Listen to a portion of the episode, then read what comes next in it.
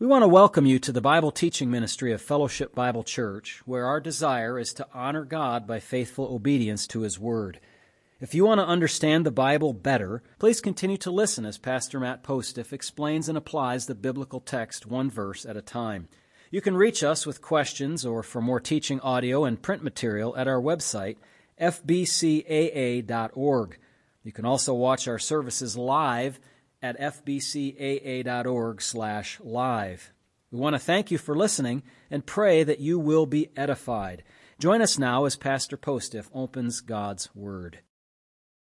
Acts chapter 14. The uh, Barnabas and uh, uh, Paul have just left Iconium and they've been kicked out of there.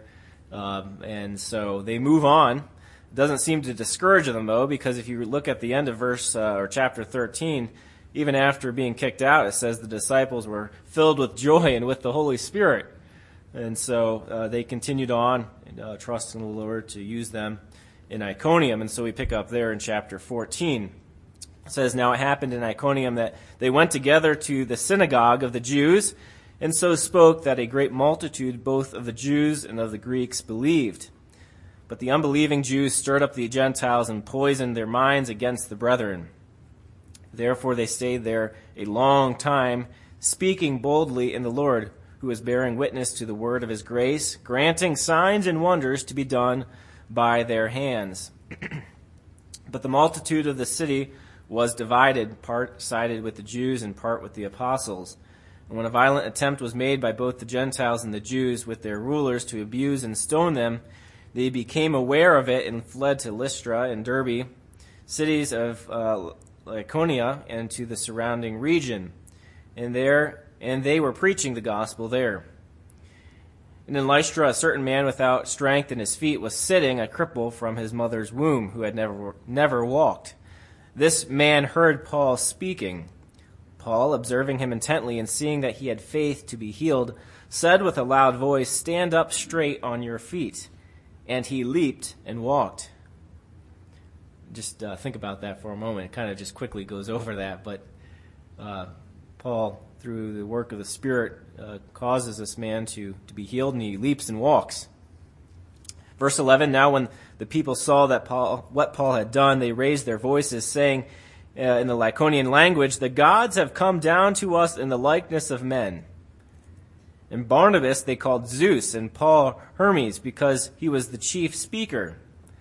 Then the priest of Zeus, whose temple was in front of the, their city, brought oxen and garlands to the gates, intending to sacrifice with the multitudes, worship them, as it were.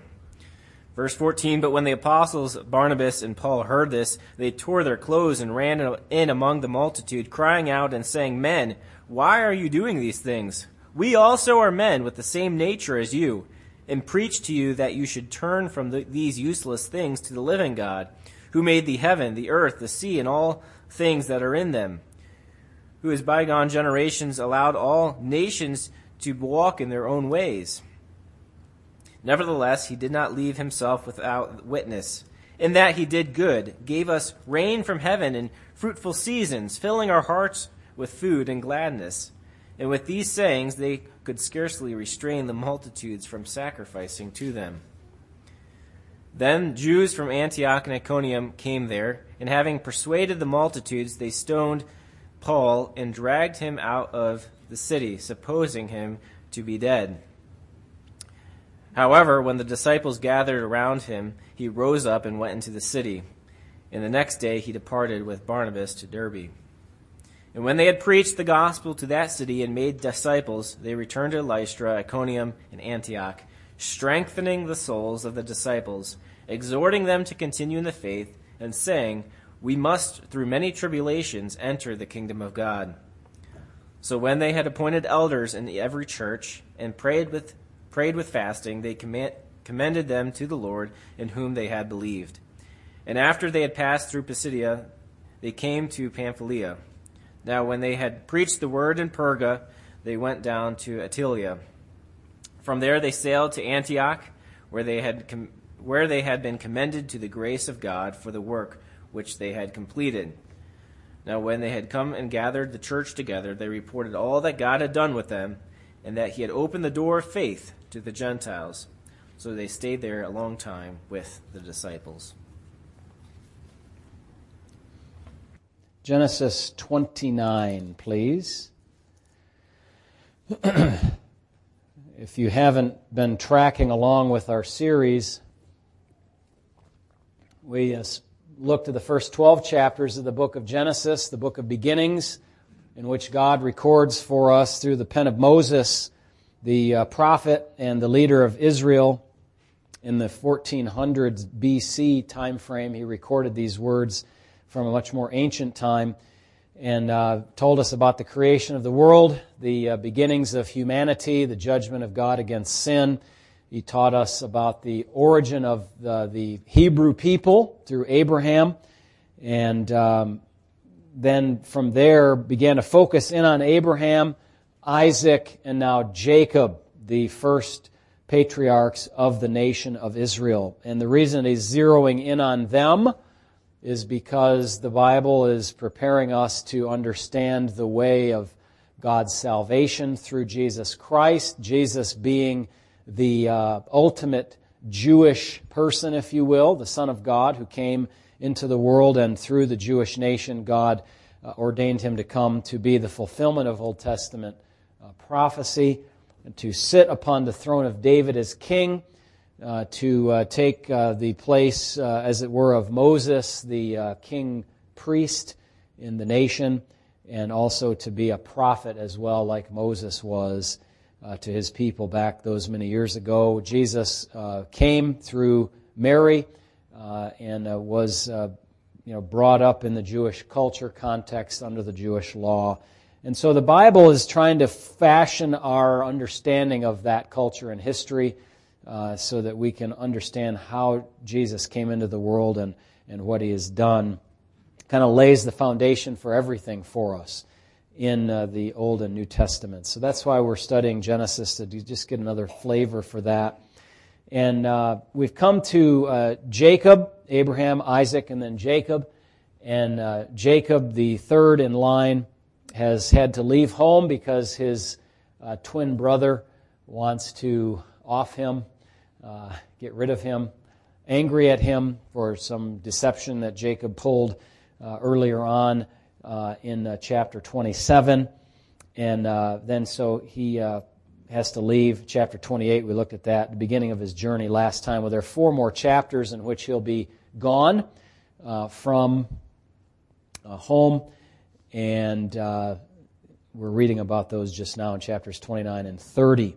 And what basically happens during those years is that he goes to meet his uncle, Laban, and to uh, find a wife, not only to, to save his life from his brother, to let his anger cool down, his brother's anger, but also to go and find a wife uh, from among his uh, relatives, more distant relatives, but those who uh, would follow the God of Abraham and not the gods, uh, the pagan gods of the surrounding nations. So we read in chapter 29 So Jacob went on his journey. Remember, after he'd made that oath to God, that promise, if you'll go with me, I will give you a tenth of all that I have when I come back, and um, if you prosper me along the way. So Jacob went on his journey and came to the land of the people of the east. And he looked and saw a well in the field, and behold, there were three flocks of sheep lying by it, for out of that well they watered the flocks. A large stone was on the well's mouth. Now all the flocks would be gathered there, and they would roll the stone from the well's mouth, water the sheep, and put the stone back in its place on the well's mouth. And Jacob said to them, My brethren, where are you from? And they said, We are from Haran. Then he said to them, Do you know Laban, the son of Nahor? And they said, We know him. So he said to them, Is he well? And they said, He is well. And look, his daughter Rachel is coming with the sheep. Then he said, Look, it is still high day. It is not time for the cattle to be gathered together. Water the sheep and go and feed them. But they said, We cannot until all the flocks are gathered together and they have rolled the stone from the well's mouth. Then we water the sheep. Now, while he was still speaking with them, Rachel came with her father's sheep, for she was a shepherdess. And it came to pass when Jacob saw Rachel, the daughter of Laban, his mother's brother, and the sheep of Laban, his mother's brother, that Jacob went near and rolled the stone from the well's mouth and watered the flock of Laban his mother's brother. Then Jacob kissed Rachel and lifted up his voice and wept. And Jacob told Rachel that he was her father's relative, that he was Rebekah's son, so she ran and told her father. Then it came to pass when Laban heard the report about Jacob, his sister's son, that he ran to meet him and embraced him and kissed him and brought him to his house. So he told Laban all these things. And Laban said to him, Surely you are bone are sorry, are my bone and my flesh. And he stayed with him for a month. I'll stop just there for one moment.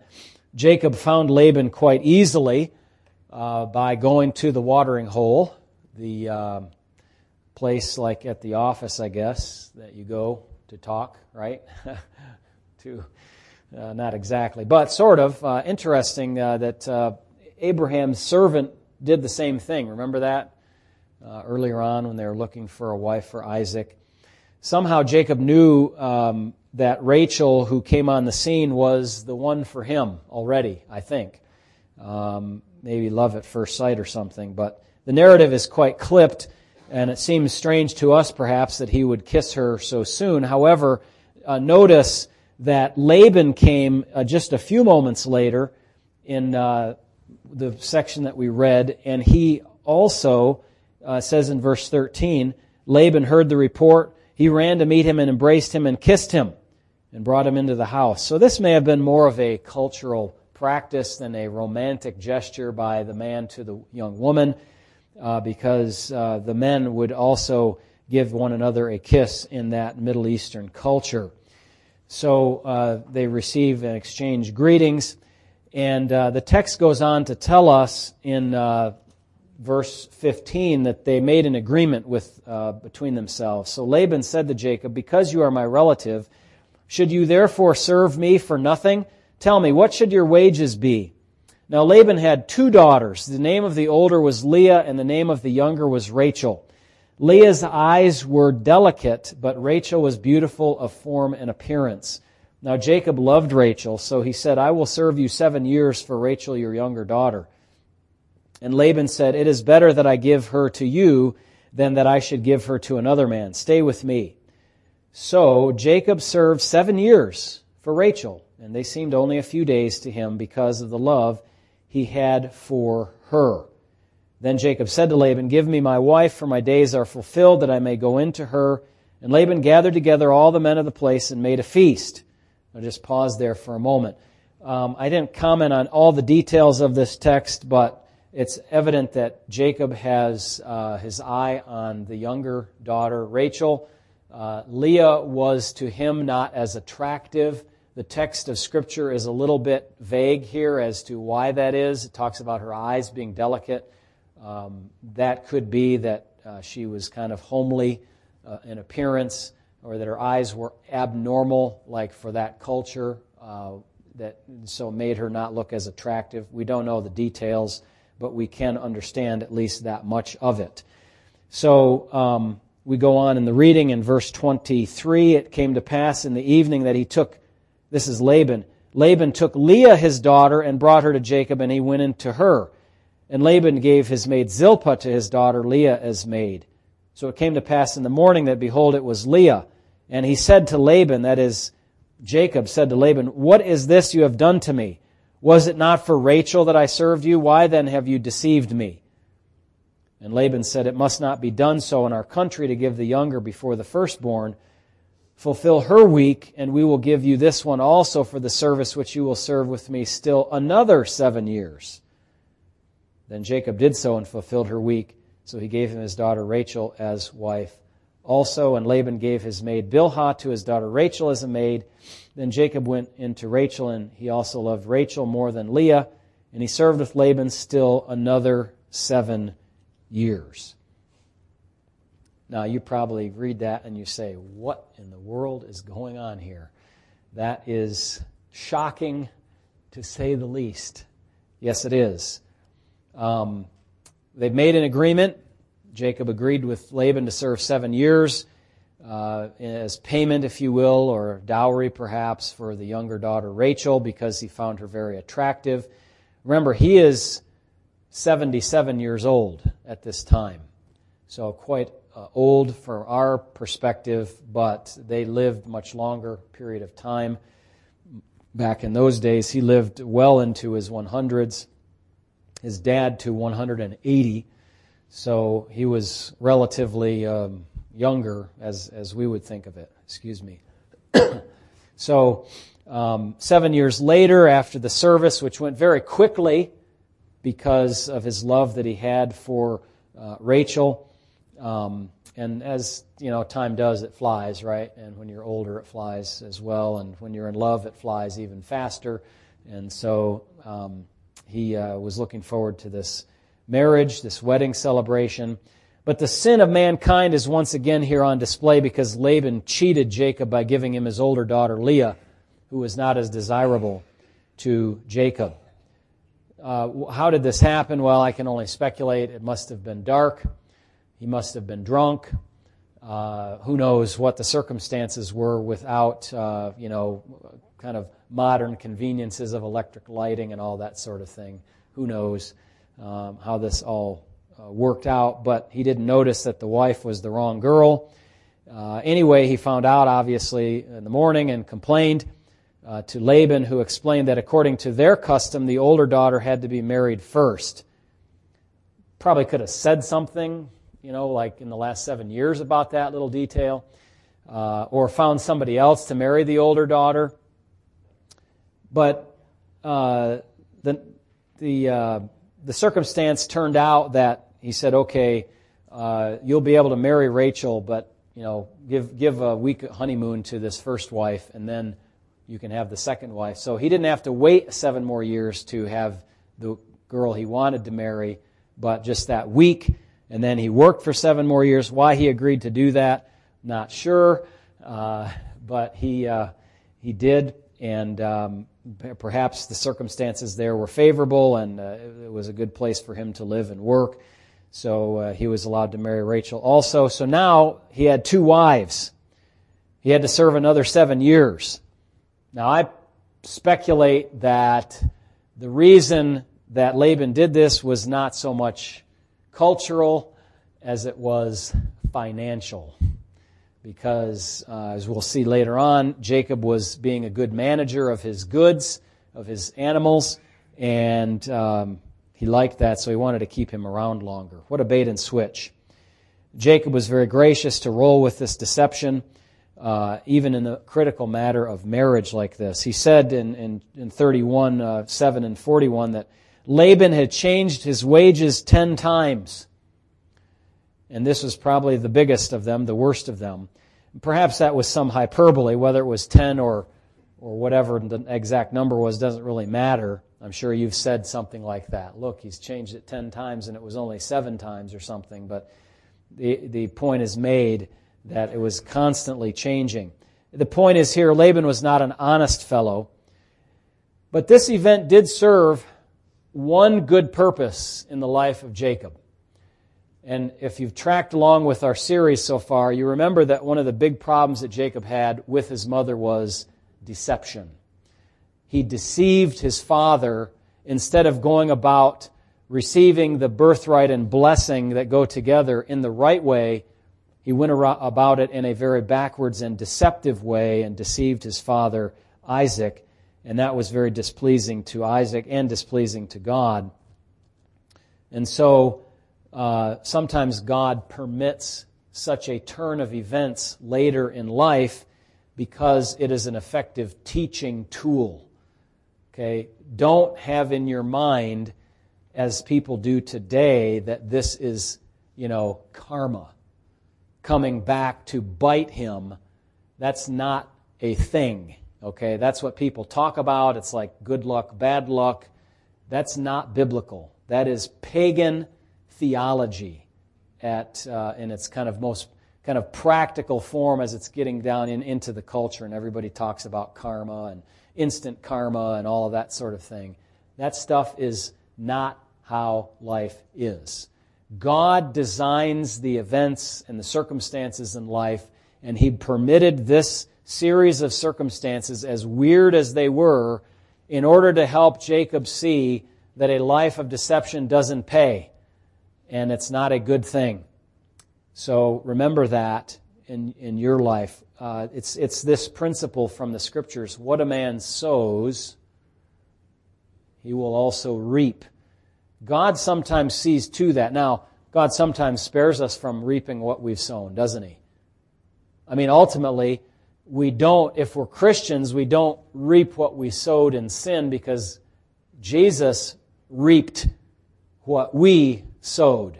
You understand what I mean? Jesus took the penalty of our sins in his body when he died on the cross so that we could have eternal life. So it's true that some of the consequences of sin we avoid, namely the worst ones eternal death, eternal separation from God, eternal punishment, eternal misery, eternal regret.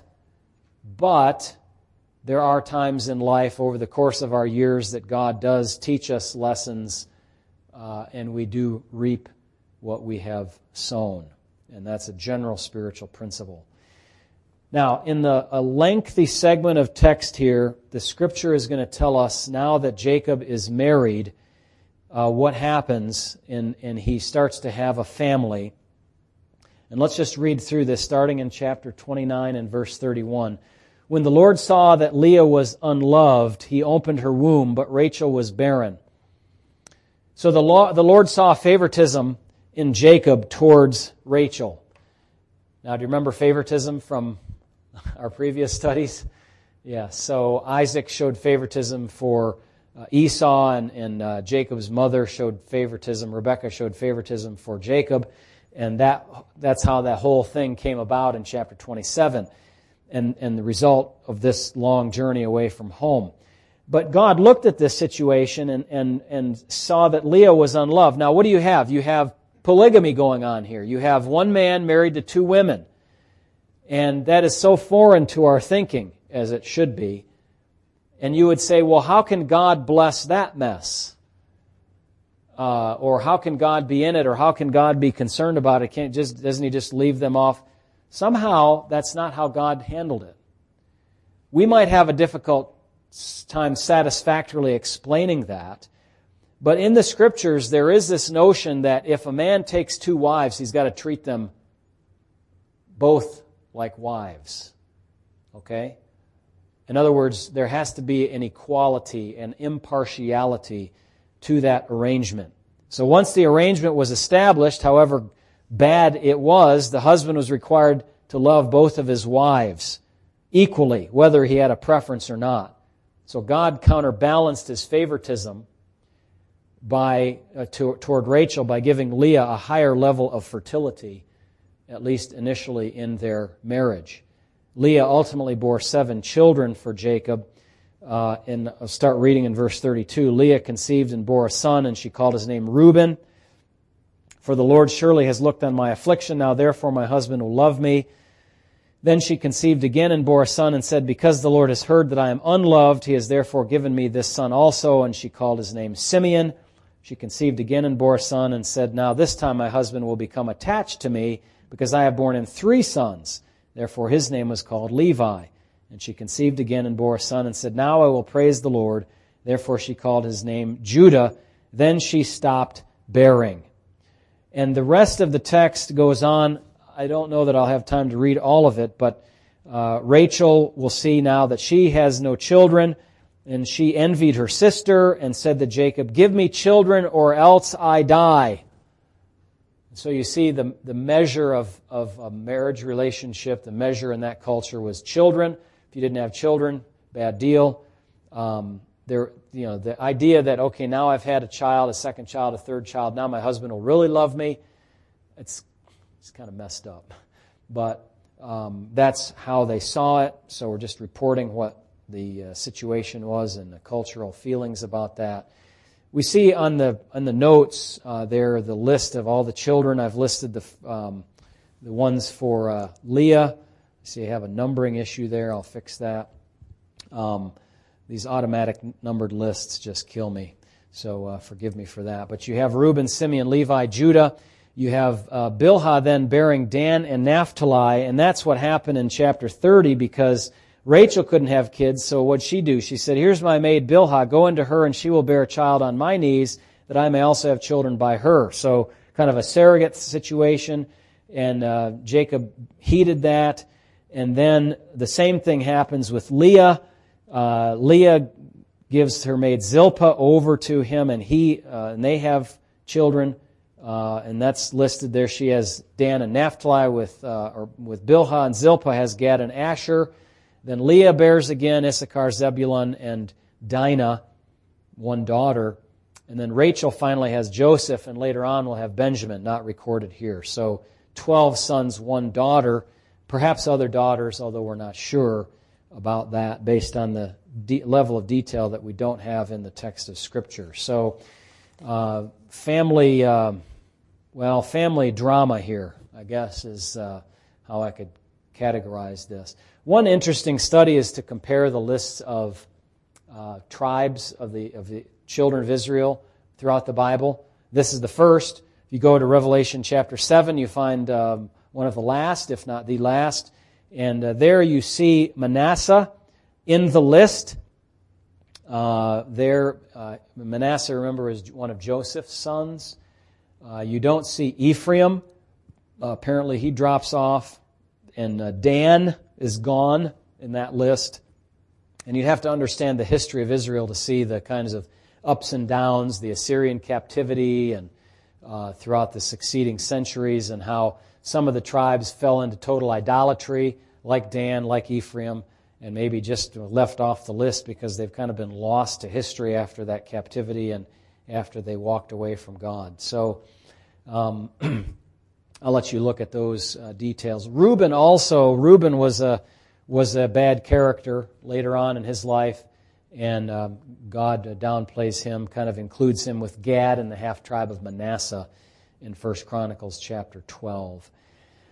So, when Rachel expressed anger at her husband for not giving her children, Jacob was correct in verse number 2 to reply this way. His anger was aroused against Rachel, and he said, Am I in the place of God who has withheld from you the fruit of the womb? And that's when they hatched this plan just like Abraham and Sarah did before. Do you remember? Um, and uh, obviously, it seems to me the problem of bearing children does not lie with um, Jacob. He's been having children with Leah, so there must be some problem with Rachel. Uh, and that was, you know, God opened the womb of Leah especially to have children to be very fertile, but not, not the case for Rachel until later. Grandfather Abraham and Sarah had hatched a similar plan with Hagar, and the result was Ishmael. Um, this is a little different situation because, see, God had promised through Abraham a seed, Isaac, and then through that seed all the families of the earth would be blessed. But now that we come down to Jacob, God is going to begin to multiply that seed. And so we're going from one to twelve. And that was his plan here to begin to spread out the uh, people and multiply them through, through Jacob. So now Jacob has two concubines and two wives, which basically amounts to four wives. Let's just put it out there simply like that. What a mess. Um, you'll read later on uh, just a couple of things. And what am I doing here? Basically, I'm just trying to educate you now about when you read this, what does this all mean? Um, you know, we don't want to have to get into all the drama of it. But um, she's, uh, the, the text says in chapter 30, verse uh, 14 Now Reuben went in the days of wheat harvest and found mandrakes in the field and brought him to his mother Leah. And Rachel said to Leah, Please give me some of your son's mandrakes. But Leah said, Uh uh-uh, uh no, I'm not going to do that. These, uh, so Reuben is, is an innocent, apparently, like totally innocent in all this because he's about five years old.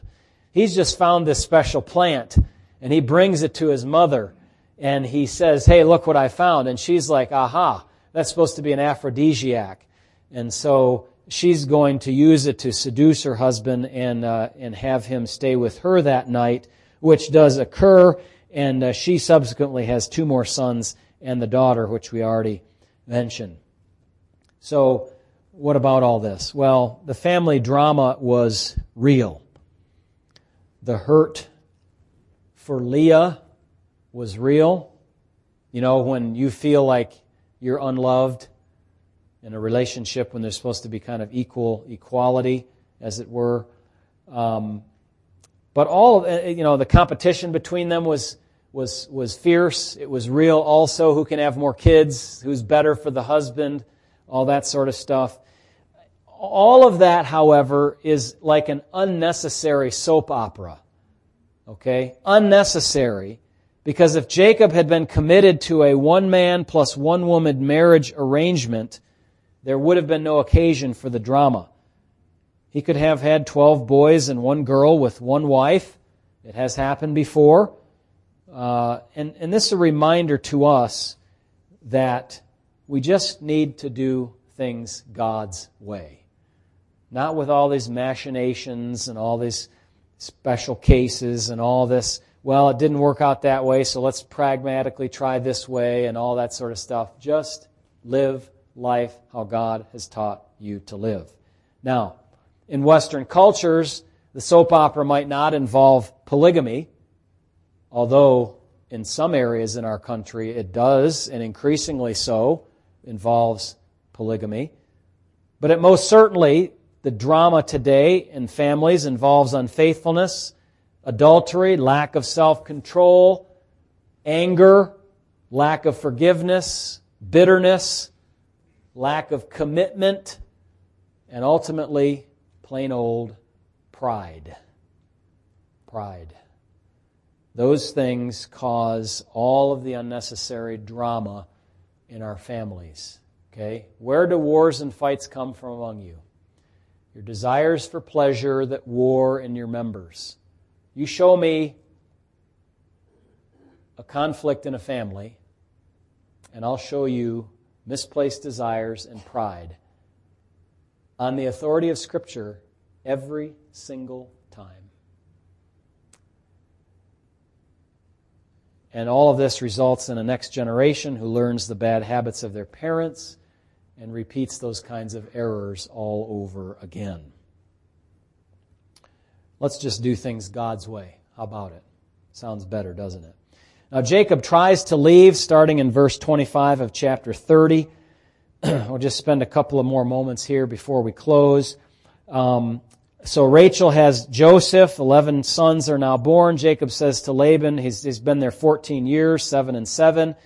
Uh, he says, Send me away that I may go to my place in my country. Give me my wives and my children from who I, for whom I have served, and let me go, for you know my service which I have done for you. You know, he's been a faithful worker. He's helped Laban, helped him stay wealthy. And uh, please stay if I have found favor in your eyes, for I've learned by experience that the Lord has blessed me for your sake.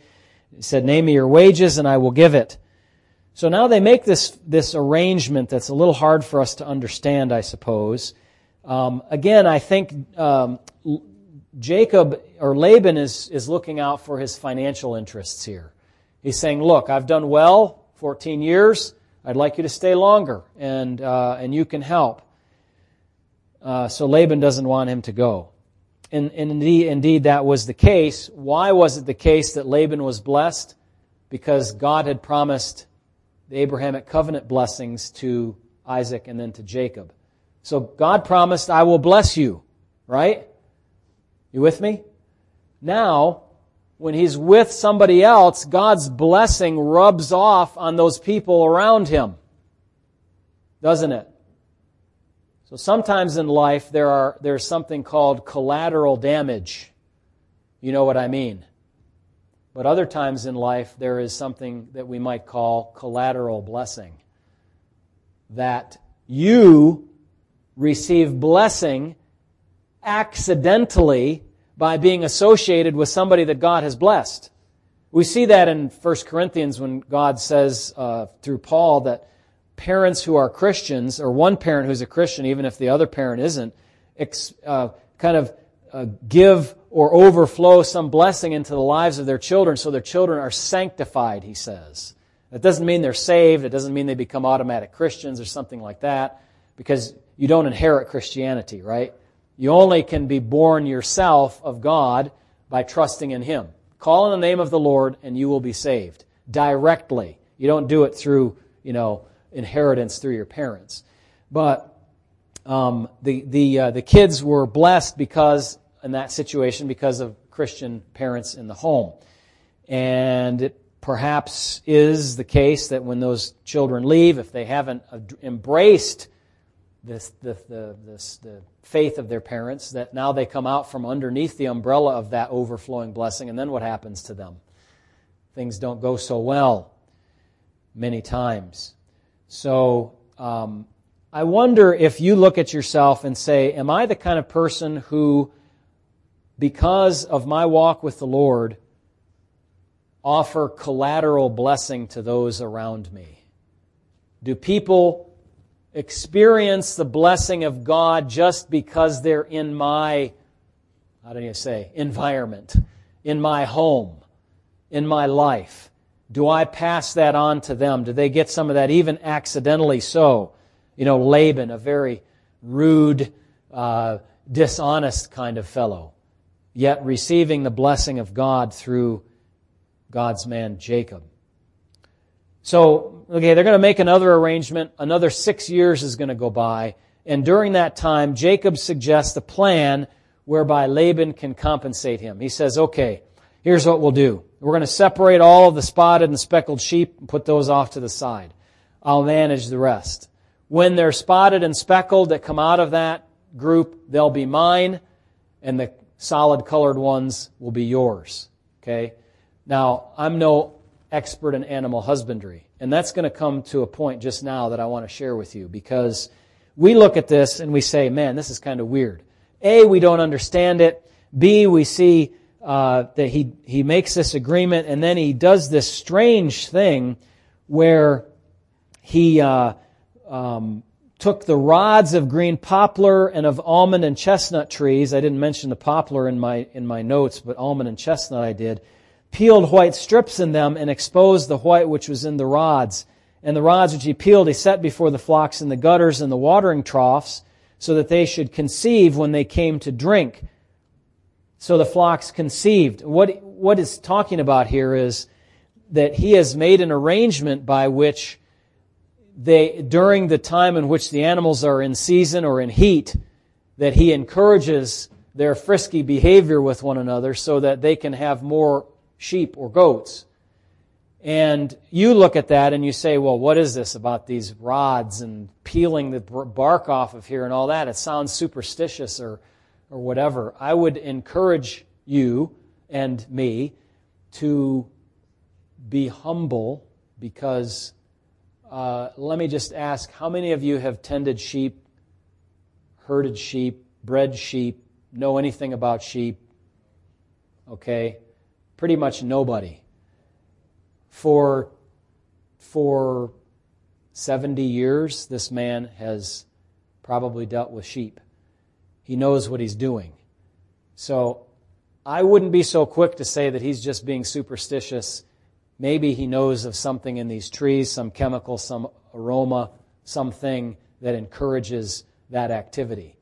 Let's just leave it at that and leave the results to God, okay? He gives us the results. It's very fruitful, and he, he uh, arranges things so that his flocks become bigger, and he doesn't do so much with Laban's flocks. And this is going to come out, uh, turn out to be a problem in chapter 31. But in, in any case, he's, he's becoming more and more wealthy over these six years. And, uh, and by the way, notice that his wealth is counted in not in terms of dollars, but in terms of what? Look at verse uh, 43. Thus the man became exceedingly prosperous and had large flocks, female and male servants, and camels and donkeys. He didn't have a large bank account, 401k, IRA. Uh, he had animals. Animals were the measure of wealth. Okay, not gold, silver, diamonds, all that sort of thing. Very interesting to me that that was the measure of wealth at that time. And notice also, one more thing, that even though God had promised Jacob prosperity, he had promised him blessing, did that mean that Jacob could just sit on his hands? No, it did not. I want you to bake this principle into your mind. The blessing of God does not preclude hard work. The blessing of God does not preclude hard work. In fact, God used the hard work in connection with the blessing that he promised to give him the results that he had. Abrahamic covenant was not an entitlement program. Okay? And neither are God's promises to you some kind of cheap entitlement. Of course, we know salvation is a gift, but the saved life, the live, living as a Christian, is not a walk in the park. You, you know what I mean? It's a struggle against sin, and you have to put everything into it.